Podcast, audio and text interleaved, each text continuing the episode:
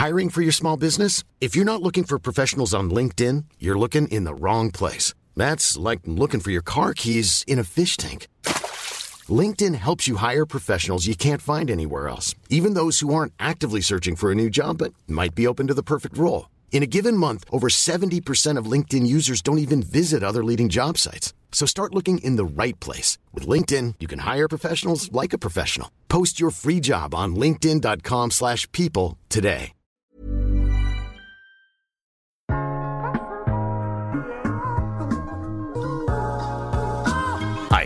Navn er Mark Anthony, og du lytter til iværksætterhistorier produceret af Podtribe Tribe Media. Hot Tribe Media producerer i øvrigt også Lykkefix med Mette Blok og dit daglige inspirationsboost 10 i 8, motivation til et godt liv. Med mig, Mark Anthony, som vært. Du finder det hele der, hvor du lytter til podcast. I denne episode af iværksætterhistorie skal du høre historien om Neble Co. fortalt af Magnus Neble. Neble Co. er en e-commerce marketingpartner, der hjælper webshops med at øge deres top- og bundlinje samt brand awareness gennem performance marketing. Du får i denne episode serveret historien om at starte egen virksomhed, men også om at gå konkurs i en meget ung alder. Sideløbende med gymnasiet begyndte Magnus at sælge sko til Tyskland, men løb ind i store udfordringer under julesalget. Først kunne skoene ikke blive leveret, og senere opsagde PayPal samarbejdet på det tyske marked og indefrøs 1,2 millioner kroner i 180 dage. Og det betød altså, at Magnus oplevede sit første store nederlag som iværksætter. Og den anden mulighed, det var, at vi, øh, vi begærer øh, virksomheden konkurs. Og, øhm, og det, det, var, det var, den, altså, det var den, den sværeste beslutning nogensinde i, i ens meget, meget korte karriereliv. Stå der som, øh, som i virkeligheden øh, som, som, som 18-årig, hvor vi omsat for, for min første million. Og som 19-årig havde vi omsat for 4 millioner, og så står man som 20-årig om at kigge ind i en konkurs. Det var et kæmpe nederlag. Hele den rejse og historien om, hvordan man rejser sig ovenpå det, kommer du til at høre meget mere om. Men vi taler også om starten på Neble og på GastroTools, som Magnus er medejer af. Ellers har jeg ikke så meget end at sige, en dansk iværksætter kan bare noget. Rigtig god fornøjelse. Magnus, ordet er dit. Så mit navn det er Magnus Neble. Jeg er 25 år gammel og oprindelig fra Kalundborg, en lille provinsby her på Sjælland. Jeg er i dag stifter og ejer af Neble Co., og så er jeg CMO i en virksomhed, der hedder GastroTools, hvor vi udvikler og sælger køkkenværktøj i høj kvalitet. Godt. Og, og, og GastroTools, det, det, det må, der er måske flest, der kender til GastroTools, tænker jeg. Øh, og det kommer vi til at tale lidt mere om, fordi hvad er Neble og Co? Neble og Co er jo øh, ud, øh, mere end dig, og det er mere end gastrotools. Det er mere end de her forrygende knive, som jeg jo øh, kender lidt til. Men, men hør nu her, du har jo været iværksætter næsten fra du kunne stave til det. Lige præcis. Altså næsten også fra før man, du endelig kunne registrere, selskabene, ikke? Jo, Ja, tæt det, på, det ikke? kan man godt sige. Ja, Ja, I hvert fald på, på, på dagen, fødselsdagen, som, som da jeg blev 18, der, der var det første, jeg gjorde, det var at, at stifte. Det var første simpelthen selskab. fødselsdagsgaven til dig selv, det Det var er, ja, den et CVR-nummer. Okay. Men hvor længe har du vidst, at, at, at, at du bare havde alle de her idéer, du havde det her drive, der bare måtte omsættes til virksomheder?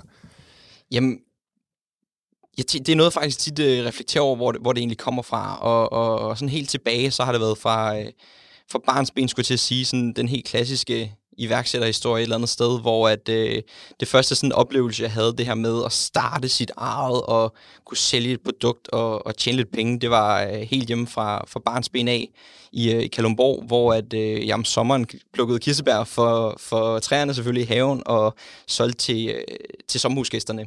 Og, og man kan sige, det var egentlig det første, sådan, den oplevelse, jeg havde som, hvad, 5-6-årig, 6-7-årig gammel, hvor jeg ligesom kunne se, okay, det her, det var sgu egentlig ret spændende. Øh, Jeg vidste selvfølgelig ikke, at det var sådan en, et, et erhverv, man kunne dyrke mere og på et, på et andet niveau senere hen, men, men det var ligesom den første oplevelse, jeg havde med at kunne starte sit eget og sælge sit eget produkt, og en eller anden form for at se, hvordan man kunne tiltrække sine kunder øh, på det, det stadie. Så det er sådan 6, 7, 8 år, der begynder du at plukke nogle kirsebær og begynder at sælge dem og tænke, hey, det er en meget god idé, man kan rent faktisk tjene sin egen penge. Lige præcis. Lige nok. Og så gennem skolegangen, og du har sikkert rigtig mange gode idéer, og gymnasiet, så øh, tænker du, nu kaster jeg mig ud i det. Ja, og vi skal i virkeligheden lidt, til, lidt tilbage, fordi at jeg havde sådan en, en, en jeg brugte rigtig meget tid i, tilbage i folkeskolen på at, at researche omkring, hvad værksætteri, hvad var det her, og især den, det hele det online aspekt, hvordan kunne man lave sin egen hjemmeside og få trafik dertil og sælge sine egne produkter osv. Det synes jeg var enormt spændende. Og, øh, og jeg lavede de første, det var allerede der, de første sådan, projekter startede, hvor at jeg, jeg lavede hjemmesider, og så satte jeg dem op, og hele processen i at skulle lave logo, og, og, og det var jo super, super spændende, men, men jeg kom aldrig rigtig ud af rampen. Til gengæld så lærte jeg altid, eller så lærte jeg lidt hver eneste gang på, okay, hvad, hvordan, hvordan får du lavet en hjemmeside, og hvad er et domæne, og hosting, og alle de her ting, helt, helt tilbage. Øhm, og så senere hen, så kom det så til, at øh, i, jeg kan huske det første, sådan, det næste øh, step var på, øh, på efterskole. Jeg var øh, på ord i 10. klasse. Der var jeg sådan, øh, det var lidt irriterende, at man, øh, man ikke kunne tjene sin egen lommepenge, mens man gik på efterskole et eller andet sted. Der var du isoleret på, i det her tilfælde, øh, på, på Fyn over på Ore, Og jeg sad der og tænkte i nogle, nogle af aftentimerne, hvordan, hvordan kunne jeg tjene en lille skilling her? Og, øh, og så kom jeg ind på, at hele det her omkring marketing, og det var på det tidspunkt affiliate marketing, og vi er altså tilbage i, hvad er det været, 2013, hvor at, øh, jeg fandt ud af, at, at man kunne man kunne egentlig få en skilling for, hvis man kunne finde ud af at generere trafik til forskellige hjemmesider. Så ville de, så ville de gerne betale for, at du ligesom kunne, kunne levere den trafik. Og det var sådan første gang, jeg fik øjnene op for selve marketingaspektet i at, at være, hvad kan man sige, være selvstændig. Og, øh, og det slugte mig lidt, og, og jeg kunne huske, at jeg sad der på efterskolen og, øh, og tjente noget, der ligner 3.500 kroner den bedste måned øh, på at sende trafik til andre sider. Øh, og det var primært igennem de sociale medier. Så det var ligesom det første aspekt i at tænke, okay, der var noget, der var noget mere konkret i det her. Så du ved et eller andet, når du begynder at tiltrække nogen, så jeg sender trafik videre simpelthen. Og det begyndte du bare at tjene penge på. Lige præcis. Så fik jeg en, en lille skilling for at kunne sende trafikken til diverse, øh, diverse sider, som, øh, som genererede kunder til dem. Og, øh, og det var jo altså, vældig fedt at gå på efterskole og kunne lave en lille, hvad kan man sige, tjene lidt hobby, lommepenge ja. dertil. Øhm, ja, og så var det efterfølgende, så på, på efterskolen der, der, der var det jo, det var ikke det primære fokus. Jeg spillede rigtig, rigtig meget fodbold og, og dyrkede det, og troede, ligesom mange andre, at jeg skulle være professionel fodboldspiller, øh, har et, et enormt konkurrencegen og, og spillet fodbold. Ja, der var helt lille hver eneste dag.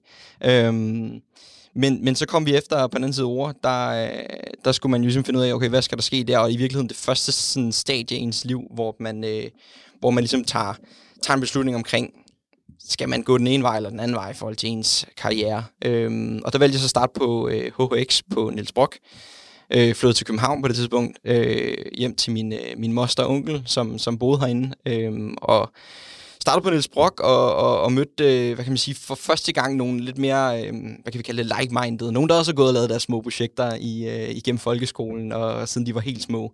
Og, øh, og det var så her, jeg så møder min, øh, min første partner, øh, Anton, i, øh, på første dag på Niels Brock, hvor vi ligesom, øh, vi fandt hurtigt ud af, at vi havde en jargon, og, øh, og vi skulle være iværksættere. Det var øh, rockstars, og, og det var, det var simpelthen det helt fede. Øhm, ja, så det var, det var egentlig sådan så startede det hele der, og så var det så, at du fik de første CVR-nummer. Lige præcis. Ja. Og, og det, var, det, var, det var der, det sådan blev, blev mere seriøst. Men der tog det jo altså, virkelig fart. Altså, det, I kom jo, altså, i forsigtigt sagt, så kom I rigtig, rigtig godt fra start. Ikke? Det var noget med, I passerede 4 millioner i omsætning bare på 8 måneder.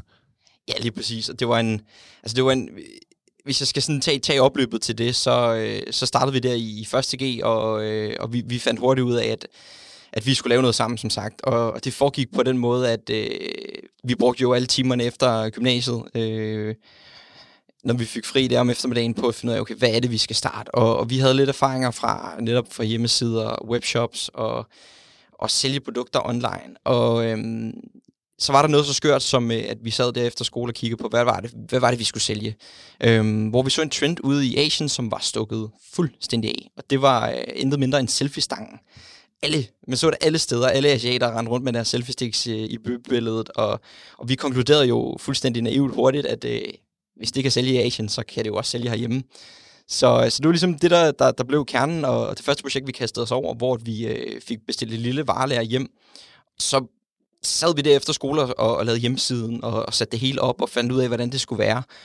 Og så kan jeg huske, så fik vi en... Øh, så fik vi der vareparti hjem, og så begyndte vi at sælge, og, og der havde øh, på det tidspunkt Metro Express, en gratisavis, der var herhjemme, den var, øh, de, var, de, var, de havde skrevet om den her sjov trend, der var i Asien, og så det, der virkelig sådan øh, slog igennem på det tidspunkt på, på, på Selfie Shop, som vi kaldte det, det var, at jeg øh, lidt kægt hævde fat i øh, journalisten, der har skrevet, den her artikel, og så skrev jeg bare helt kort, nu var den her, og øh, man kunne købe den ind hos os.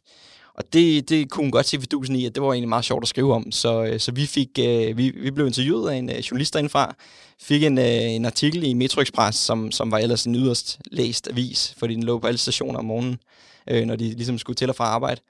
Øhm, og og det, det skabte noget, noget, noget trafik til vores side, og vi havde Jamen, jeg tror, vi nåede i, på det tidspunkt omsæt for noget, der ligner en, en, en 35.000 hen over en, en, en tre måneder, og vi, det var jo, altså, kæft, det var det, var det vildeste. Øh, man er lige gået fra 3.500, hvor man var rigtig glad for, og lige at lave under studie, eller det gymnasiet, og så lige pludselig 10-dobling på en måned. Lige nøjagtigt. Og det, det var jo helt vildt at hjem og pakke sin egen ordre, og folk bestilte osv. Men, men øh, jeg tror også, vi fandt hurtigt ud af, at det var egentlig det der med at starte tingene op og sidde og brainstorme på idéerne. Det var det, der var, var det sjove i den her case, fordi selfie-stangen. Altså, det var, det var sgu lidt mærkeligt, og, og vi endte også med at komme i dybvad, der lavede sjov med den, og vi kunne godt se... Altså sådan, øh, men det, sådan en omtale er jo genial, ikke? Altså, fordi så, det det jo. så smiler folk af det, men de fleste vil jo have en alligevel jo. Lige præcis. Og, og det, det hele kombinerer egentlig øh, i, at vi, vi får selv, jeg vil ikke sige, vi, vi sælger ikke virksomheden, men vi sælger konceptet, hjemmesiden og det lille varelærer til et, til et ældrepar i Slagelse for, for 14.000 kroner. Og, og jeg kan huske, vi tager, vi, vi tager varelaget under, under hånden der på de der selfie-stanger, vi, selfie-sticks, vi havde, vi havde hjemme, og så øh, tog vi ellers øh, regionaltoget ned til, øh, til Slagelse, og øh, fik overdraget øh, hjemmesiden og password, og satte dem ind i... Men hønner, sælger I, sælger I det? I, I laver 35.000 om måneden? Ja, til at altså, så sælger den for 14.000? Nej, det var, vi omsætte jo, det var en omsætning, vi lavede på 35.000, så det var ikke en fortjeneste. Nej, okay. Jeg ved ikke, hvor mange penge, der var tilbage, men, men når, når vi ligesom øh, tog alle vores omkostninger fra. Men, men, men det, var, det føltes bare så naturligt, at vi skulle sælge projektet videre, og så skulle vi ligesom finde på det nye, vi skulle lave. Øhm, og, og det lykkedes os af en, en eller anden årsag, som jeg ikke aner, hvordan, hvordan det kunne ske, men vi sælger det her projekt øh, til ja, lige omkring 14.000, hvis jeg husker rigtigt, øh, overleveret vareleveret, eller vareleveret hjemmesiden til, til et ældre par øh, i Slagelse, og så var, vi, så var vi ellers bare klar til, til nu, skulle den, nu skulle vi finde det næste, vi skulle kaste os over. Og nu havde vi jo lidt flere penge på, øh, på hvad kan man sige, på hånden. Øhm, og det var, sådan, det var ligesom rejsen, eller hvad hedder det, introen til, til, til det næste, vi så kastede os over. Øh, en virksomhed, vi kaldte Non Fashion, som, øh, som, som, som stak fuldstændig af, for, for at sige det lige ud. Og det var der, hvor det på 8 måneder. Der kommer jeg på 4 millioner som mand. præcis. Hvad er det, I sælger der? Non-fashion, det var øh, hele indløbet til det, det var, at på, øh, der var en Facebook-gruppe, der hed Sneakermarkedet. Og det var, der var virkelig gang i den. Det var den, man købte og solgte alle sine sneakers. Og øh, der var mange, mange tusind medlemmer. Og jeg kunne se, der var en sko, der var lavet af en, en øh, designer, der hed Samuel Yang, som egentlig lignede sådan en, en Nike Air Force One, hvis man øh, kender til sneakers, som så kunne lyse i solen. Og jeg kunne bare se, hver gang der var nogen, der søgte eller solgte den her sko, så var altså, det eksploderede i kommentarsporet og likes og så videre. Problemet var med den her sko, det var en, en sko, folk tog på i byen. Den kostede 3.000 kroner, og, og det var sådan, det var, man kunne godt se, at det var virkelig mange penge for folk at smide. Øhm, så jeg snakkede med Anton om, at det, der måtte simpelthen kunne findes et alternativ, en sko, der simpelthen havde den samme feature, øh, men, men selvfølgelig kunne vi kunne sælge billigere. Og, øh, og løbet på måneder, så fandt vi rigtig nok en øh, leverandør på, øh, på de her sko. Og vi stod her med vores 14.000 kroner og tænkte, okay, der skal være lidt penge til noget hjemmeside, og der skal være lidt penge til et varelærer, og så skal der være lidt til markedsføring. Det 14.000, det er jo ikke mange penge. Det var det nemlig ikke. Det var det nemlig ikke, og, og vi følte jo, det var mange penge dengang, og vi, og vi skulle ligesom få det hele til at, at flaske sig ud for det, det budget, om man, om man vil, vi havde. Så jeg kan huske, det var, det var sådan noget med, at vi, vi fik købt en 35 par sko hjem i, øh, fra vores leverandør. Det var ligesom alt, hvad det rækkede til. Ræk til, og så havde vi en, ja, hvad havde vi en 2.000 kroner tilbage til markedsføring, øh, hvor vi ligesom siger, okay, det var det, der skulle til for at sælge de her 35 sko. Og vi åbnede op med øh, det, vi nok selv synes var et brag. Øh, havde fået lavet en super fed hjemmeside, og, og tænkte, nu, nu, skal den, nu skal den have. Og, øhm, og heldigvis rigtig nok, efter noget, der ligner 14 dage, så var de her 35 par sko solgt. Og så kiggede vi på hinanden, og så tænkte vi, okay, der må, der må være noget her. Og vi kunne så selvfølgelig købe efterfølgende noget, der ligner 50 par sko. Og så fik vi dem hjem, og så blev de solgt. Og så kunne vi købe 75 par, og så kørte den bare i en, altså et super, super dårligt flow i, i virkeligheden et par måneder. Øhm, og det var således, at hvor, altså, det her flow var så dårligt, fordi det var først, når vi ligesom havde skoene, vi kunne pakke dem til, til kunderne. Og så er det først, når vi ligesom har afleveret dem hos postmanden, at vi kunne trække pengene hos kunderne. Så gik det typisk en 2-3-4 dage, før vi havde dem på vores bankkonto, lægge en ny bestilling ud hos vores leverandør, og så gik det en 2-3 uger, så havde vi dem hjemme på vores lager, og så kunne vi ligesom sende ud til kunderne, og så kørte de det her meget, meget dårlige flow. Øhm, og det, det var sådan det var sådan noget med, at vi, vi, var nød, vi kørte forudbestillinger på, vores, øh, på skoene her. Og så vi, så vi endte i et flow, hvor det hed, vi fik 100 par sko hjem fra vores leverandør, skulle sendes og pakkes samme dag, og så kunne vi trække pengene hos vores kunder og lægge ny bestilling, osv. osv., osv. Det er meget sådan touch and go hele tiden. Hjem, pakke, ud, hjem, pakke, ud hele tiden. Fuldstændig. Men I får jo banket en god virksomhed op, men I får jo også et gok i nøden på et tidspunkt, ikke? Ja, det gør vi. Og det, der ligger videre til historien, det er, at øh, vi, vi så flytter i vores øh, første kontor. Det var jo noget af det, vi skulle have. Det var sådan en iværksætterting, øh, kunne jeg huske for os. Sådan et, en eller anden, det var en, ligesom en fed ting at hakke af og kunne sidde med sit eget kontor. Og der kommer vi øh, til at sidde sammen med nogle, nogle, øh, nogle gutter, som har drevet, øh, hvad kan man sige, online salg i mange år, og egentlig havde sådan en masse erfaring og et godt netværk. Og, øh, og jeg tror, efter vi har været på det kontor i en, ja, en lille måneds tid, så, de, så, så tror jeg, så må de simpelthen tænke, hvad fuglen laver de gutter der? Altså, de, de bærer, de pakker op og ned. Vi havde jo i virkeligheden varelaget inde på det kontor der. Så, øh, så de kom ned og bankede på en dag, og så, øh, så tog vi et møde med dem, og øh, vi kunne se, at der var en rigtig god synergi i forhold til, hvad vi lavede, og hvad, hvad de kunne hjælpe os med. Øhm, så de investerede ind i virksomheden, og, øh, og gjorde, at vi for første gang kunne have sko på lager, og vi kunne komme ud, øh, vi kunne få outsourcet vores lager til PostNord, som havde sådan en, et, et, et, et pakkecenter, kan man sige. Og, øhm, og så kunne vi ellers så var tanken bare, eller så var ambitionen bare, at vi skulle, vi skulle simpelthen vækste den her virksomhed og få det ud. Det er stadigvæk den sko, eller har I fået flere produkter? Så det er det stadig skoen, vi holder fast okay. i, hele vejen igennem. Og øh, det gjorde så, at da vi havde fået de her partnere ombord, så, øh, så åbnede vi i seks europæiske lande. Mere eller mindre fra den ene dag til den anden. Der var selvfølgelig måske nogle ugers mellemrum. Men især Tyskland stak fuldstændig af for os. Stadigvæk kun med Stadig den ene kun sko. med den ene sko. Og, øh, og for at konkretisere det en smule, så er vi tilbage i julen 2015. Jeg husker det ret tydeligt, at øh, vi havde vi havde øh, markedsført de her sko og solgt rigtig meget, og det var i virkeligheden den måde, vi gjorde det på. Jeg havde ansvaret for al vores marketing, så jeg sad med, som hovedsageligt bestod af Facebook, Instagram annoncering. Og, øh, og så kørte vi influencer marketing, før det hovedet var et begreb og en ting i virkeligheden. Og det, øh, og det, det, det, det, det eksploderede bare, fordi vi fik, vi fik henvendelser fra store tyske Instagram-profiler, som, og når jeg siger store, så, så snakker vi 100.000 plus følgere, som måske et eller andet sted er, en, er mindre profiler nede i Tyskland, men de havde et enormt reach. Øhm, og det gjorde bare, at vi, vi fik vanvittigt mange ordre i Tyskland. Vil du have dit budskab ud til alle iværksætterhistoriers lyttere? Bliv annoncør på iværksætterhistorier og hjælp os med at inspirere tusindvis af danske iværksættere uge efter uge. Ring til os på 71 90 42 92 eller skriv til jl så kontakter vi dig og finder den bedste løsning.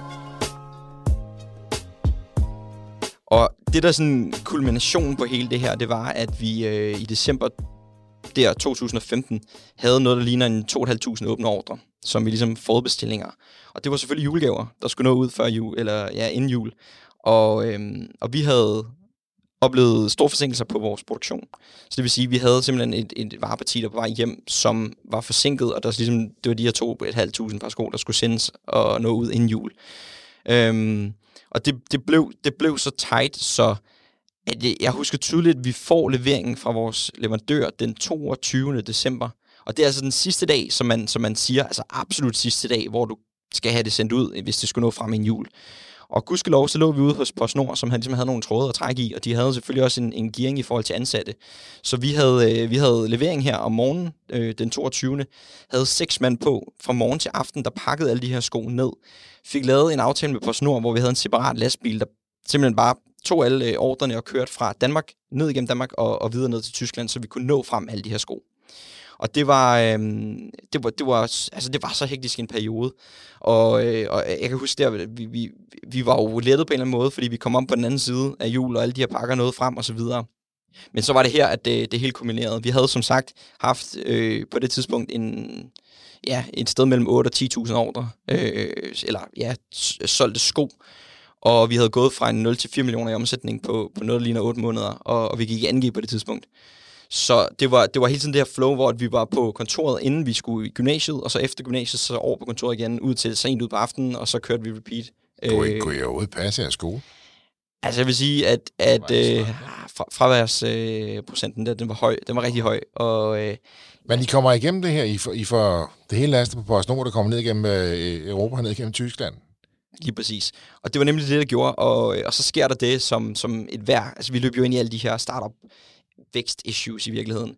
Vi kom over i januar, og øh, det der med sko og størrelser, det er en ting i forhold til ombytning og, og så videre. Men også bare generelt sko og elektronik, det er en dårlig kombination. Øhm, så vi begynder at få de her, øh, hvad kan man sige, vi, vi fik rigtig meget tryk på, på kunde, øh, kundeservice. Folk, der skulle ombyttet, og der var reklamationer osv. Ja, det er stadig kun jer, der sidder der og skal stå for det hele. Det vil sige, I skal også sidde og håndtere kundeservice nu. Præcis. Og passe Lige nøjagtigt. Så det var sådan noget med, at øh, vi fik opkald fra, fra Tyskland, fordi vi, vi sad jo selvfølgelig og kørte kundeservice, og de ringede der, og vi gates, og, og vi brød tanden på tysk, fordi vi havde jo haft tysk i gymnasiet og, og folkeskolen. Men det var, det var virkelig, virkelig svært at følge med. Så sådan helt konkret, så fik vi total overbelastning på kundeservice. Vi havde en, måske en, en 100 henvendelser om dagen, vi skulle ligesom følge med i. Så frem for at vækste forretningen, så, så var det bare rent ned i maskinen og drift. Hvad, øh, hvad var det? Det var sko, der ikke passede, eller lys, ja, der ikke det var, virkede? Det var en kombination af, af, af reklamationer og ombytninger af størrelser. Og, øh, og vi havde lige på det tidspunkt fået sat ansat en på, på kundeservice, som skulle hjælpe os, men det var slet ikke nok i forhold til. I, I går 2G, I er ikke engang 20 år gamle, I har fået en millionomsætning på ingen tid, og I skal sidde og håndtere kundeservice, mens I skal passe jeres skole.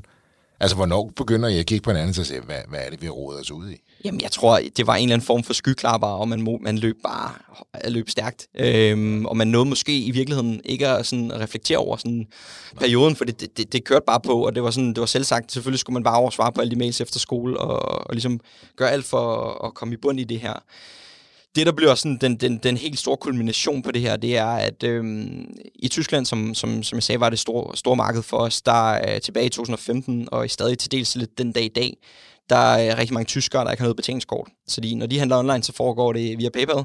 Helt klassisk. De laver en øh, bankwire, jeg ved sådan en, en bankoverførsel fra, øh, ja, fra deres bank over til PayPal, og så er det ligesom fra PayPal, de bruger de her penge til at shoppe online for. Og øhm, vi havde noget, der ligner 90% af alle vores år, der kom igennem PayPal. Og øhm, tyskerne, de er, de er jo vant til, at det går lyn, lynhurtigt dernede. Det er store virksomheder, de handler med, Amazon og Zalando osv. Og så, øhm, så, så de kunne godt se, at vi havde en lead time på det tidspunkt på kundeservice, der måske begyndte at hedde en 10, 12, 14 dage i værste tilfælde på at komme i bund på, på de her cases. Og, øh, og der, der var, så begyndte vi at opleve, at, at de blev i de her tyskere. Og øhm, det der er med, når du, når du køber fra en dansk hjemmeside, så har du altid som, som forbruger en, en eller anden form for en sikkerhed i, at hvis du ikke får din vare, eller varen er falsk eller noget lignende, så kan du gå ned i banken og lave en indsigelse, så kan du den vej rundt få, en, få dine penge tilbage i virkeligheden. Ja. Den her indsigelse, og det er der, jeg måske ikke altid helt har forstået PayPals øh, forretningsmodel, men den kan du lave via nogle relativt få klik ind på PayPal. Og, øhm, og det, der så helt lavpraktisk skete, det var, at vi begyndte at få de her indsigelser. Øh, fordi forståeligt nok, øh, de tyske kunder blev utålmodige. Ja. Og, øhm, og det er så herinde, hvor at PayPal, hver gang der kommer en indsigelse, i hvert fald dengang, så sad der en, en, en medarbejder for PayPal, manuelt kiggede de indsigelser igennem, hvad er det, fordi varen ikke er kommet frem? Er det, fordi den er falsk, eller hvad er der sket? Og, og så tog de ligesom en, en beslutning fra, hvad der skulle ske derfra. Øhm, så vi begyndte at få de her indsigelser, og så kunne PayPal jo hurtigt regne ud, okay, vi har en medarbejder, lad os sige, der bruger en, en 5-10 minutter på, det, på eneste indsigelse. De kunne gange op, hvor mange indsigelser der lå. Og, øh, og så gjorde de det, at de fra den ene dag til den anden kunne se, okay, de havde ikke nogen forretning i det her. Så de opsagde vores samarbejde, og det var virkelig fra den ene dag til den anden. 15. januar 2016, det, den står fuldstændig klart. Det de gjorde, øh, det var, at de, øh, de skulle sikre sig, at vi har haft på det tidspunkt måske en, en 150 indsigelser, som isoleret er mange, men ud af de 4.000 ordre, vi havde haft fra november og, og året ud, der var det jo en, en, en brøkdel, altså en lille, lille procent. Men, men det kiggede PayPal selvfølgelig jo ikke på, så, øh, så de skulle lige sikre sig, at der ikke kom ja, 3.800 indsigelser de næste 180 dage, som er ligesom er deres terms. Så de indfrøs lige 1,2 øh, millioner kroner øh, på, fra os, som vi havde på deres konto, som vi ikke har fået ud endnu. Og de penge er jo sådan ret afhængige af. Det er jo en stor produktion, I har. Der er også andre, der skal betales. Lige præcis. Og det er jo ikke sådan, de indfryser det ikke bare en uge eller to, vel? Nej, de indfryste nemlig 180 dage. Så i stedet for, at vi ligesom kunne komme ovenpå, for ansat et par stykker mere i kundeservice og videreudvikle forretningen, så kunne vi bare starte med at ringe kreditorerne op. Fordi vi skyldte PostNord af gode grunde, som, som havde pakket pakkerne for os. Vi skyldte vores, øh, ikke vores leverandør, de, det var så payment upfront, men vi skyldte jamen, skat og moms i virkeligheden. Øh, og, og bare for at nævne noget konkret, så, så ringede vi til skat, og så fortalte dem, og, og så videre. Og det var jo, jeg tror, vi skyldte en, noget, lignende en halv million i moms. Og de, øh, det er jo et lille beløb i, i den store maskine, så, så, så der, vi kunne sagtens lave en afdragsordning, og det var ikke noget problem.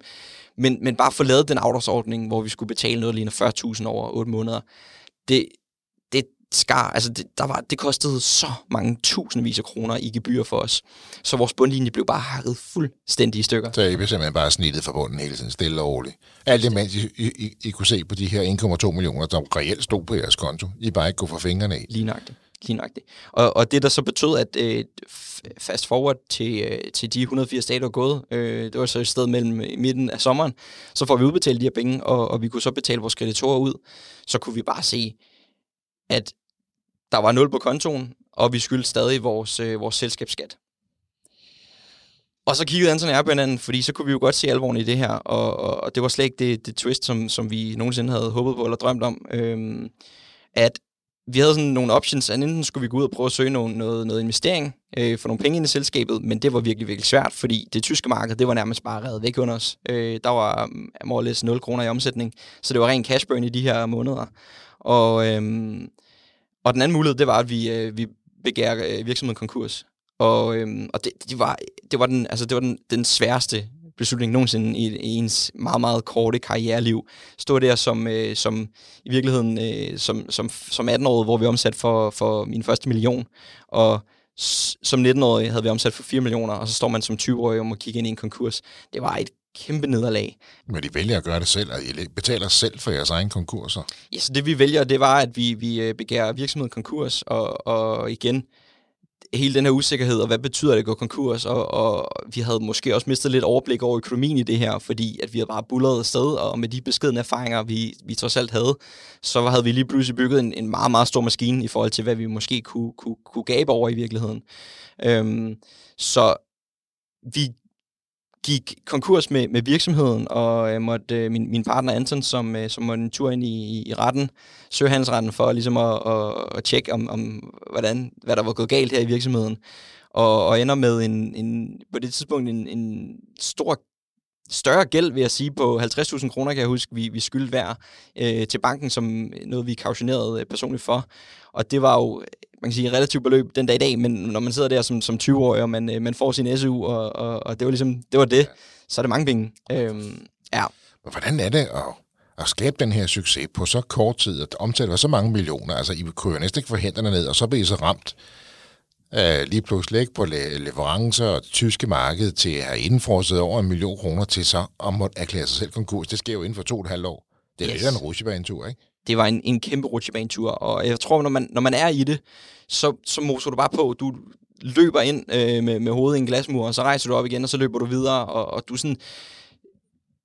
Men, men, men ja. så, så skulle man tænke, nå, så har vi prøvet at være, være selvstændige. Det, det var det. Det, Lige præcis. Et, der flueben, nu gør vi noget andet. Ja. Men det gør du så ikke. Du, du siger, jeg smutter lige til Asien i tre måneder. Og lige Jamen det var det, og, og man kan sige, det positive det her, det var så, at øh, vi var lige startet 3G på det tidspunkt, og, øh, og jeg vidste godt, hvis man skulle have noget, der ligner noget fornuftigt med derfra, øh, hvis man skulle, en dag skulle læse videre eller noget, så, så skulle fokus også lægges altså, markant anderledes.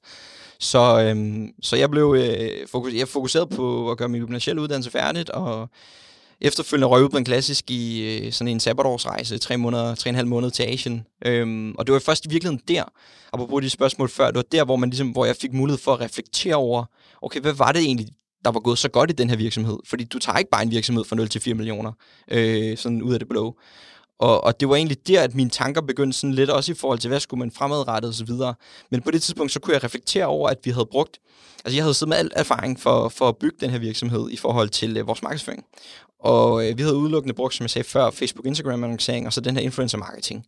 Og så sad jeg reflekteret reflekterede over, så tænkte jeg, okay, det var helt vildt, hvad vi kunne skabe derfra, at gå fra ingenting til den her omsætning, og egentlig begynde at etablere et brand inden for, øh, ja, for, for hvad kan man sige, den niche, vi havde. Og så sad jeg og tænkte, okay, på min sabbatårsrejse her i refleksionerne om, hvad skulle man læse videre, og øh, ja, hvilke uddannelser osv. Så, så, så tænker jeg, okay, der må simpelthen være andre virksomheder, der har brug for den her øh, hjælp til at, at drive det her. Fordi vi havde brugt, jeg havde brugt måske en, en 500-600.000 på, på annoncering på Facebook og Instagram på det tidspunkt, som også isoleret var mange penge. Og, øh, og jeg havde, var blevet sådan rimelig skarp i, hvordan sætter du annoncerne op, og hvordan bruger du det medie. Og det var så selv også tilbage i 15-16 nu, hvor at, øh, Facebooks platform var noget anderledes, end, end hvad det er i dag. Ja. Det er sådan en helt anden snak. Men jeg kom hjem fra den her sabbatstur, og jeg havde så helt klassisk ligget, øh, eller jeg ved ikke, hvor klassisk det er, men, men siddet på Bali og fået søgt en, en H-almen på, øh, på CBS, fordi jeg tænkte, jeg skal uddannelsesvejen og, og ind og få, den, få papiret, øh, ja. som man nu gør. Øhm, det var sådan rimelig, sådan den familie, jeg kommer fra, der var sådan rimelig, det, det er det, man gør øh, videre. Og, øhm, så der var lidt arv miljø der. Nu, nu får vi den uddannelse, nu får du styr på det, så det lå lige i kortene. Ja, lige præcis. Men men ja, så kom jeg hjem fra, fra den her sabbatårsrejse og, og kom ind på CBS og, og startede der. Og begyndte egentlig sideløbende også at række ud til andre virksomheder i mit netværk, hvor jeg sagde, okay, jeg har de her, de her kompetencer, jeg har siddet med det og det, kan I bruge mig? Og øh, heldigvis for det, så begyndte jeg at bygge en lille portefølje op, og det var egentlig det første sådan spæde frø til Nebel Co., som øh, jeg stifter ejer i dag. Et, øh, en, en lille mere konkret præsentation til det, til et, øh, et e-commerce marketing partner, hvor vi sidder i dag og hjælper virksomheder med øh, annoncering på netop Facebook, Instagram, øh, Metas platform, som det hedder i dag, usageligt webshops, øh, hvor vi ligesom hjælper dem med at vækste på de her kanaler. Så du tager al din enorme erfaring, ups and downs, og alt det er gjort rigtigt, og alt det er gjort anderledes, bliver dygtigere til det, og etablerer sig en ko. Lige præcis.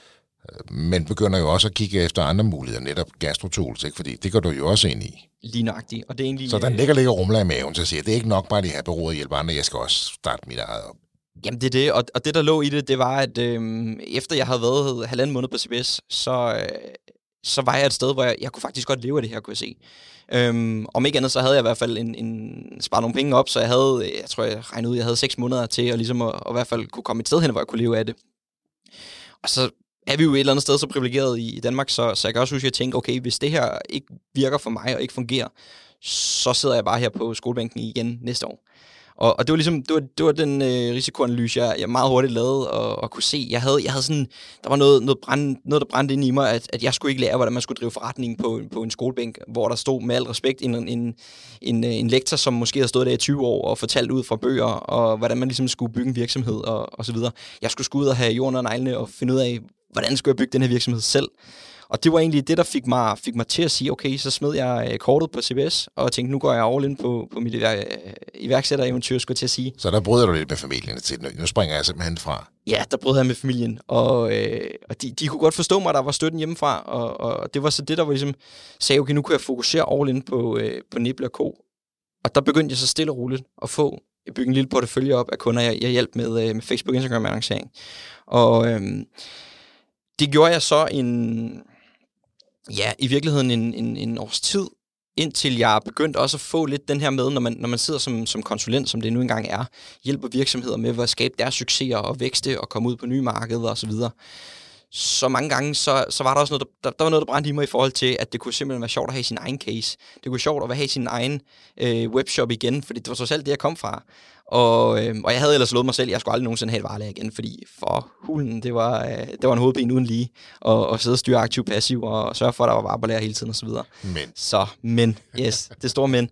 Så, øh, så skete der det, at efter jeg havde drevet Nibla i et, øh, på det her tidspunkt i et år, halvandet år, så, øh, så heldigvis fra Anton, som, som jeg har været partner med i øh, Non-Fashion, hvor vi solgte sko her, han har haft en, øh, han havde en god barndomsven, der hed Julius. Og Julius, de kendte hinanden fra Lyngby, Anton og Julius, og gået i folkeskole sammen. Og Julius, han, øh, han havde startet netop Gastotools her, og, og jeg har hørt ham sige lidt, at, at det var lidt på, på inspiration fra, fra det, mig og Anton, vi gik og lavede med, med vores, hvad kan man sige, det her skoprojekt. Man kan sige, Julius, han havde så kastet sig over et, et, et, et, et, nogle produkter, som var lidt mere langsigtede, hvor man kunne udvikle en reelt forretning. Og øhm, det lå lidt i korten et eller andet sted, at, at Julius, han, han, øh, han havde fået bygget, øh, for ligesom lagt grundstenene til gastrotools, og havde tænkt konceptet ud. Ja, det var, startet, det var især knive, ikke? I starten. Det var især knive, ja, lige præcis ja. køkkenknive, som han var startet op omkring. Øhm, og han havde utrolig mange hatte på på det tidspunkt. Han havde i gang i en to, to års tid, og havde også drevet det ved siden af gymnasiet. Så I kunne genkende jeg selv en lille smule i hans historie nu? Ja, lige præcis. Lige nøjagtigt. Og, og det, der var med, med Jules, jeg tror, han var et sted, hvor at han, han, han kunne også godt bruge nogle partnere til, at han, han stod jo for alt fra produktudviklingen til hjemmeside, til markedsføringen, alt, kundeservice osv. Så, videre. så jeg tror også, Jules var et sted, hvor at han, han søgte nogle partnere, der ligesom kunne komme ind og hjælpe, og egentlig komme med på rejsen. Og det var så her, at, at, at vi, vi, efter vi ligesom tog et møde om, at vi så, at der var en, en, en fremragende synergi. Anton og jeg, vi kendte hinanden og vidste, at vi var vi komplementerede hinanden sindssygt godt. Anton er eminent, øh, virkelig, virkelig dygtig til alt administrativt og sådan hele Jamen, det jeg plejer at sige alt det kedelige, men, øh, men, men, men det er ligesom det, det, er det, der driver ham, og han er sindssygt stærk i. Jeg havde en... Øh, han er styr på bagsmæk, så der er ro på. Ikke? Lige præcis, og det er jo enormt vigtigt i virkeligheden. Og, øhm, og, og min, min baggrund var jo på det tidspunkt alt omkring markedsføring. Det var ligesom det, der, der driver mig, markedsføring og, og branding i virkeligheden. Og, og Julius, han er sådan, han er ekstremt dygtig på produktet. Altså, han er virkelig produktspecialisten i virksomheden, og ved, hvad skal der til for i, i at lave nogle, nogle knivskarpe produkter, skulle jeg sige, i forhold til at udvikle og, og hele den dialog med, med leverandører osv. Så, så vi finder hurtigt ud af på det tidspunkt, at der er, et sindssygt god, der er sindssygt god synergi i, i os tre. Øhm, og, og, og det gjorde så, at på det tidspunkt så investerede jeg øh, sammen med Anton ind i GastroTools, øh, køber os ind på det tidspunkt, og øh, med henblik på, at nu skulle der, altså, nu skulle der øh, fuel på den her, øh, på den her raket, det hedder sådan noget benzin på raketten. Så, øh, så det var ligesom, det var mit ind, indspark til, at jeg kom ind i øh, GastroTools sammen med Anton øh, og Jules. Havde min egen case, og det er også den dag i dag, så i Nibla Co. refererer vi meget til, at GastroTools ligesom, vi refererer meget til det som, som vores in-house brand. Øh, for det, det, det er i dag blevet sådan en case, hvor vi kan ligesom walk the talk, vi kan alt det, vi siger til vores kunder, i skal gøre sådan og sådan. Det kan vi ligesom selv gøre i vores egen virksomhed. Og i virkeligheden også, når vi bliver præsenteret for de forskellige værktøjer fra, ja, fra Facebook og Google og så videre, om at nu skal jeg altså lave jeres annoncering sådan her, eller nu er der kommet nye værktøjer og måder at gøre det på, så kan vi altid teste af i egen virksomhed for egen penge. Så det, jeg siger, det er, at vi tager vores egen medicin, og det vil sige, at vi bruger det på vores eget produkt. Præcis. Og derfor kan I komme ud til kunderne og sige, at det virker. Her kan I selv se. Lige nøjagtigt. Okay. Det er jo også en god case. Man, man hånden på kogebladen, vi bruger det selv, og prøv nu så her, det er den kampagne, vi har kørt for vores eget firma. Helt åben bog på det her. Og Julius får en partner, eller to partnere. Du er CMO i, uh, i GastroTools nu. Og der er kommet ro på GastroTools. Yes, ja. lige nøjagtigt. Så det var sådan sideløbende der, efter på det tidspunkt, der havde været i gang halvanden år, da jeg, da jeg ligesom fik GastroTools med ind og fået den der, og, og så stadig drevet Nebel Co. Øhm, og har sideløbende de sidste fire år haft, da jeg startede Nibler Co., der var jeg egentlig sådan, det der drev mig, det var, at jeg, jeg kunne godt lige være mig selv i det, være lidt tættere med mine kunder, og så ligesom friheden i og, og det her med at kunne arbejde, hvor man vil, og hjælpe kunder med at, at, at vækste deres forretninger. Og, og det var egentlig sådan, den dag i dag, så, øh, så sidder jeg, ja, som sagt, både som CMO i GastroTools, har ligesom ansvaret for al vores marketing og, og til dels branding øh, sammen med Julius, hvor at øh, jeg så også har min, min kan man sige, øh, rollen i Nibla Co., hvor at vi er i dag tre medarbejdere, og har sådan, den måde, vi driver Nibla Co., det er, at vi, øh, jeg vil beskrive det lidt som sådan et premium bureau. Vi har en, en, en meget selekteret portefølje af kunder, som alle sammen er sådan i et, et e-commerce space, direct to consumer, og i virkeligheden, den fælles tråd, det er virksomheder, der gerne vil bygge et brand, altså sådan noget ud over bare deres produkter. Vi plejer gerne at gå lige udenom alle dem, der skal på tilbud hele tiden, og, og, og udsalg, udsalg, udsalg, og, og billig, billig, billig. Ja, jeg synes, at du, du sælger dig selv lidt, lidt kort, som man siger direkte ja. oversat. Altså, vi, vi snakker jo Barons, Ilums Bolighus, uh, Spring Copenhagen, Anonymous Copenhagen. Det er jo ikke hvem som helst, du har trukket ind som kunde. Nej, det er det ikke. Det er det bestemt ikke. Og igen... 25 år, ikke? Lige præcis. Lige præcis. Du fik en ordentlig knald over nakken der, da, da du var 20. Rejste dig igen. Yes. Og du, at du trænede dig selv op på ingen tid i det her, og brugte din egen case på at gøre, dygtiggøre dig. Jeg har så investeret sig i gastrotools, men det har ikke noget med æble og ko at gøre i den her sammen, sammenhæng. Hvordan får man fat i de her kunder? Med, med, den, med den baggrund, du har, med den historie, du har.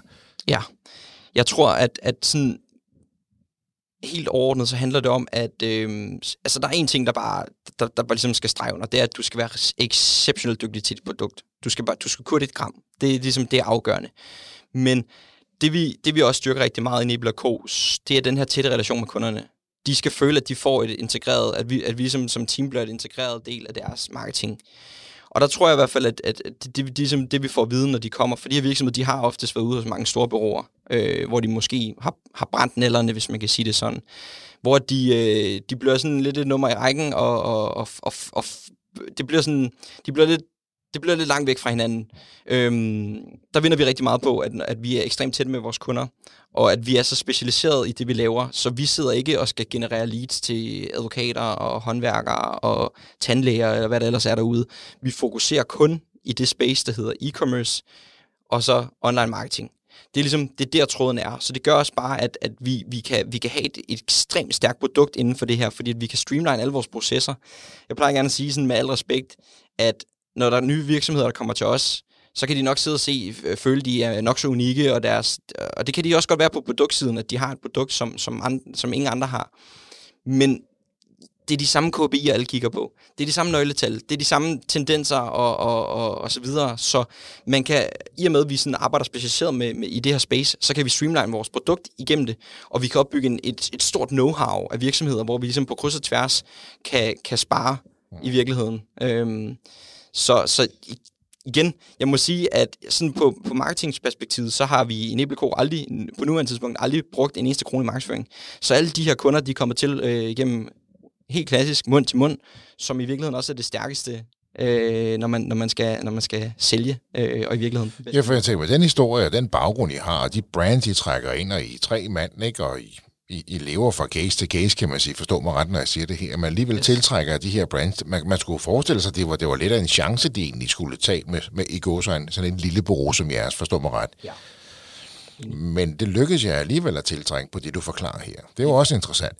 Du, I har været bootstrap hele vejen. Ja, Gastrotools var jo så ikke, fordi der gik jo så, så ind og investerede i dem, kan man sige. Men, men, men, men ellers har du været bootstrap. Altså, I har kørt simpelthen op hver gang selv. Og udover at du så investeret, eller I investeret i Gastrotools, så står I også for det hele selv der. Ja. I har ikke investorer inde. Nej. Nej. Nej. Hvad er det næste, vi ser fra, fra Nebel K? Jamen, det er, det, det, det er virkelig interessant. Det, vi, øh, det vi bevæger os hen i, i Nibla Co., det er, at øh, man kan sige, at de her virksomheder, vi arbejder med, det er, at, at det er alle sammen virksomheder, som, som igen, som jeg sagde før, gerne vil skabe et brand.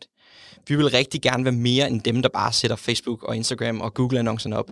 Vi vil rigtig gerne med ind på den her sparring på at sige, okay, vi skal ikke, vi har en forståelse for, at I skal ikke ligge på tilbud hele tiden. Så jeg tror også, det er det, virksomhederne rigtig godt kan lide ved os, det er, at vi forstår det brand, vi forstår de værdier, og det er de ligesom, i virkeligheden alt det, der ligger rundt om deres produkter. Men man kan sige, at vi vil gerne være meget mere end dem. Det er jo stadig de medier, det er jo stadig de kanaler, som folk bruger. Der er jo ikke andre, kan man sige. Jo, så kan der gå tilbage til klassisk, der er øh, trygt annoncering, men, men derudover, meget mere end det. Hvad er, hvad er meget mere end det? Jeg tror, det, det bunder i virkeligheden af sådan at have den her forståelse for, for virksomhedernes øh, why, for at sige noget helt klassisk. Altså deres purpose i det her. Det handler ikke bare om, at de for eksempel i Barons bare skal sælge skjorter. Det skal de, men der er, der er mere omkring det, fordi hvis de skal, ligesom skal bygge deres brand op og gøre, det, gøre, dem, gøre dem, hvad kan man sige, attraktive og gøre, at kunderne vælger dem, så er det ligesom meget at fortælle historierne omkring deres produkter. Og det er hele den her storytelling, jeg mener, når, der, når, når jeg snakker om mere. Det er den, man ligesom skal forstå som bureau og kunne spare med på, øhm, så man ikke bare fokuserer kun på produktet. Men det, og det forstår jeg jo godt. Men jeg tænker også at overvise en kunde om, fordi den, den er jo lidt mere langsigtet, ikke? Den tager noget længere tid, den her historie. Den er den gode storytelling, den skal bygges op, den skal fortælles, den skal virke derude. Den skal jo simre. Det er ikke sådan, du fortæller en historie en gang, og så siger folk, af, dem skal jeg have fire af. Den er jo sådan lidt mere langsigtet storytelling. Hvor mange, det er jo her nu, vi kører en annoncekampagne, vi har så også meget klik, vi bruger så også meget spændt på det, så kan vi se, så ved vi, vi får så også meget igen. Det er sådan klassisk.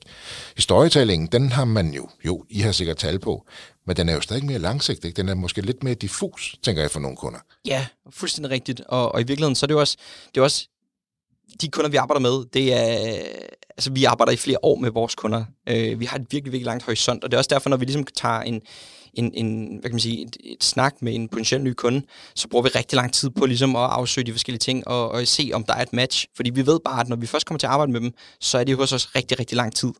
Og, øhm, og det er netop også for, som, for at tage ind i det, du siger med, med, det er meget langsigtet. Og det er ligesom det, det vi dyrker, fordi de kortsigtede, det er typisk, øh, vi skal lægge på udsalg hver eneste måned, fordi så kan vi nu og her banke en, øh, en høj omsætning op.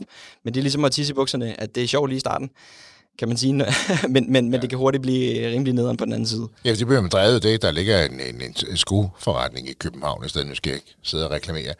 Men, men, men lige siden de er åbnet for 20 år siden, de har skiftet navn en gang, men lige siden de er åbnet, har de haft udsalg. Altså, jeg har aldrig gået forbi den forretning, uden at der ikke har været udsalg. Og jeg tænker måske, de giver til turister, det ved jeg ikke. Der, der, er, al, der er altid udsalg.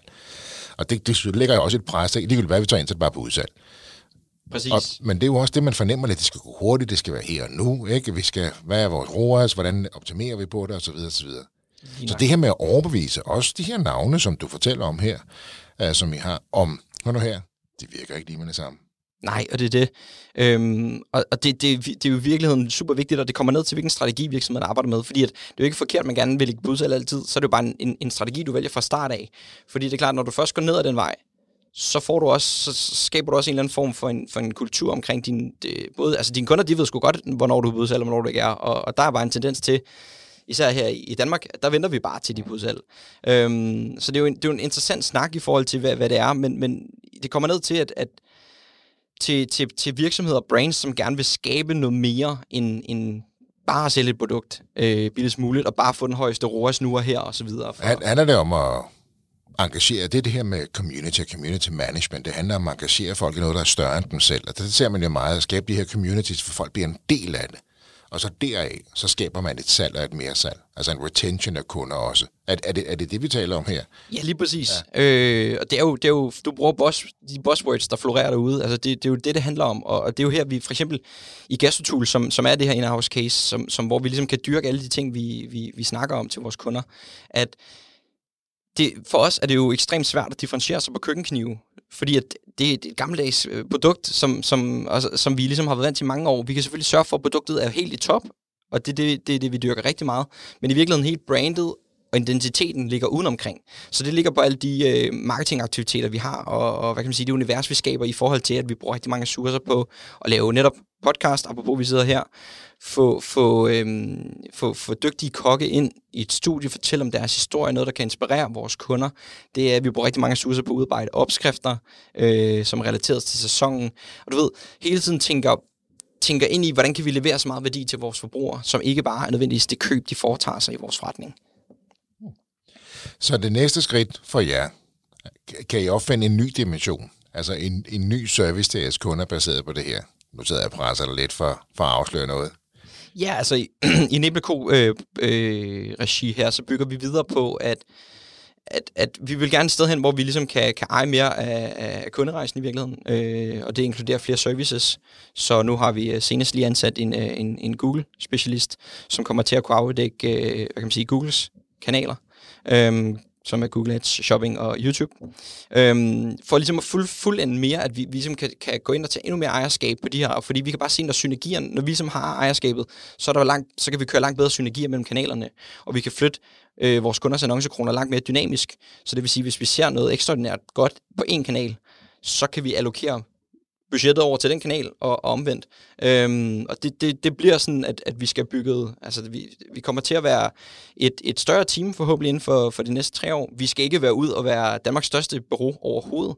Øhm, hvor mange mennesker vi skal være i Nebelco, det er svært at sætte over på, men, men, men et, i hvert fald et sted, hvor vi hele tiden har sådan en, en kerne, kerneteam, øh, og så vi har den her øh, hvad hedder sådan noget, øh, selekteret tilgang til, til de kunder, vi arbejder med. Vi skal ikke arbejde med hvem som helst, men vi skal virkelig arbejde med nogen, som, som forstår vores værdier, hvor vi også forstår deres værdier, og så kan vi øh, komme på en lang rejse sammen. Og hjælpe endnu flere med at fortælle den gode historie. Har du selv en historie, som du siger, den her storytelling case, det er Altså, det er ikonet. Altså, det her, man siger, det, det, den vil vi gerne skabe. Har du et eller andet, der inspirerer dig, et eller andet forbillede, eller et eller andet produktstory, hvor du tænker, den her, den var genial? Nej, altså, hvad, hvad tænker du sådan isoleret Ja, sådan en, en, isoleret en case, eller et produkt, og så det, det her, det, det de gjorde her, det var genialt. Jeg tænker, der er tit, der har noget, hvor man ser frem til, ligesom som jeg nævnte i en anden episode øh, i USA, altså en af de mest effektive kampagner nogensinde, derovre består af to ord, ikke? Godt milk spørgsmålstegn, ikke? Ja. Altså, og det, da man lavede den, så eksploderede øh, hvad hedder det, salget af mælk bare, fordi når folk kører hjem, så så det skilt, hvor der stod godt mælk, så tænker folk, nej, det har jeg sgu da ikke. Og så købte de mælk. altså, det er jo, inden for reklamebranchen, der er det jo en af de mest geniale kampagner, der nogensinde er lavet der. Så jeg tænker på også inden for storytelling, om man er begyndt at få de her geniale cases. Sådan, har man fået sådan en godt mælk storytelling case efterhånden? Jeg, jeg tror, at i virkeligheden, så, så er der så mange virksomheder, der gør det rigtig godt derude, så, så det måske, og det, det mudrer måske billedet med den der uh, Golden Star, hvor man siger, okay, det var altså ekstraordinært godt fundet på, øhm, på en eller anden, på, på godt og ondt i virkeligheden. Øhm, så, så, så sådan, de isolerede, de enkeltstående cases, de, de, sådan, de er svære at lige at pikke ud, men, men øh, jeg synes, der er rigtig mange fede alternativer, både på brandsiden. Øh, I virkeligheden, for at nævne noget konkret, så synes jeg, det var helt genialt. Det, øh, og stor respekt for det Patagonia lige har været ude, hvor de vil donere hele virksomheden til, til, til verden, øh, om man vil hvad de ikke fik af medieomtale, og hele den strategi, der er det, åh, et bold move at lave. Altså, det, ja. det, er, sådan, det er virkelig et purpose, der er stærkt, ikke? Og det er også stærkt, at vi vil gerne donere vores virksomhed til verden. Jamen, det er helt vildt, Altså bliver det jo ikke sådan større. Nej, nej, nej, nej, det er det. Det er det. Okay. Yes. Det er også en god historie. Det må man sige. Det er også en god historie. Hør der, Magnus, vi kunne snakke rigtig længe om det her, fordi det er ret spændende. Uh, men tiden flyver. Så her på falderæbet, har du et godt råd til andre unge iværksættere, eller unge, som har en iværksætter i maven? Jeg tror, at det bedste, og det er i virkeligheden, det kommer tilbage ned til, til, til mine egne refleksioner og mine, mine erfaringer selvfølgelig. Helt klart, det, det, det vigtigste råd, det er at blive nu ved. Jeg kan bare se tilbage på min rejse. Hvis jeg var, hvis jeg var taget den traditionelle vej, efter vi var gået konkurs øh, med, med non-fashion her, råd på skolebænken og, og måske fået fuldtidsarbejde nu, hvis jeg ikke havde, havde tænkt, nu prøver jeg sgu igen, nu, nu, jeg, altså jeg slog mig meget første gang, men, men jeg står her trods alt stadig. Hvis jeg ikke havde gjort det, så havde jeg aldrig nogensinde endt et sted nu, hvor vi har en, en, en, en Nibleco, der, er en, der er en rigtig, rigtig fornuftig forretning på en fed rejse, nogle rigtig, rigtig fede kunder. Vi har Gastotool, som er vores in-house brand, hvor vi ligesom kan teste alting af og, og ved at bygge op, lige åbnet i Sverige øh, og Tyskland, og ved at få volumen på, på nye markeder der. Hvis jeg ikke havde troet på, okay, nu tager jeg de learnings, jeg gjorde for det her, så, så, var jeg, så havde jeg ikke siddet her. Så igen, første råd, bliv ved, tro på det. Så tror jeg, det andet råd, og det er jo relation til det, men vær nu ikke bange for at fejle. Der er sindssygt mange, der skriver til mig, ah Magnus, jeg har den her idé, og jeg er gået med det, og sådan og sådan, men ah, hvad nu, hvis det går galt, eller der er ikke nogen, der gider at købe produktet osv. Prøv at høre. Det, jeg har været igennem så mange projekter, og, og hver eneste gang, det, det eneste, jeg, jeg ligesom jeg sådan dyrker rigtig meget, det er, når jeg laver en fejl, så skal jeg så få lære af det, og tage det med videre. Det er sådan, hvis du først kan få de to ting printet ind, så kan du komme rigtig, rigtig langt i livet, og meget længere, end du måske lige tror. Sådan. Og ved du hvad, de to gode råd, dem lader vi bare stå øh, lysende og klart. Dem skal jeg slet ikke følge op på. Magnus Neble fra Neble Co. Tusind tak, fordi du var med i iværksætterhistorie. Tusind tak. Det var historien om Neble og Co. fortalt af Magnus Neble. Hvis du også har en iværksætterhistorie, som du brænder for at fortælle, så hop ind på vores hjemmeside og udfyld vores formular, og så er det måske dig, vi tager fat i. Ellers har jeg ikke så meget end at sige, en dansk iværksætter kan bare noget. Tusind tak, fordi du lyttede med. Kan du have en rigtig god og entreprenant dag, til vi lyttes ved igen. Hej.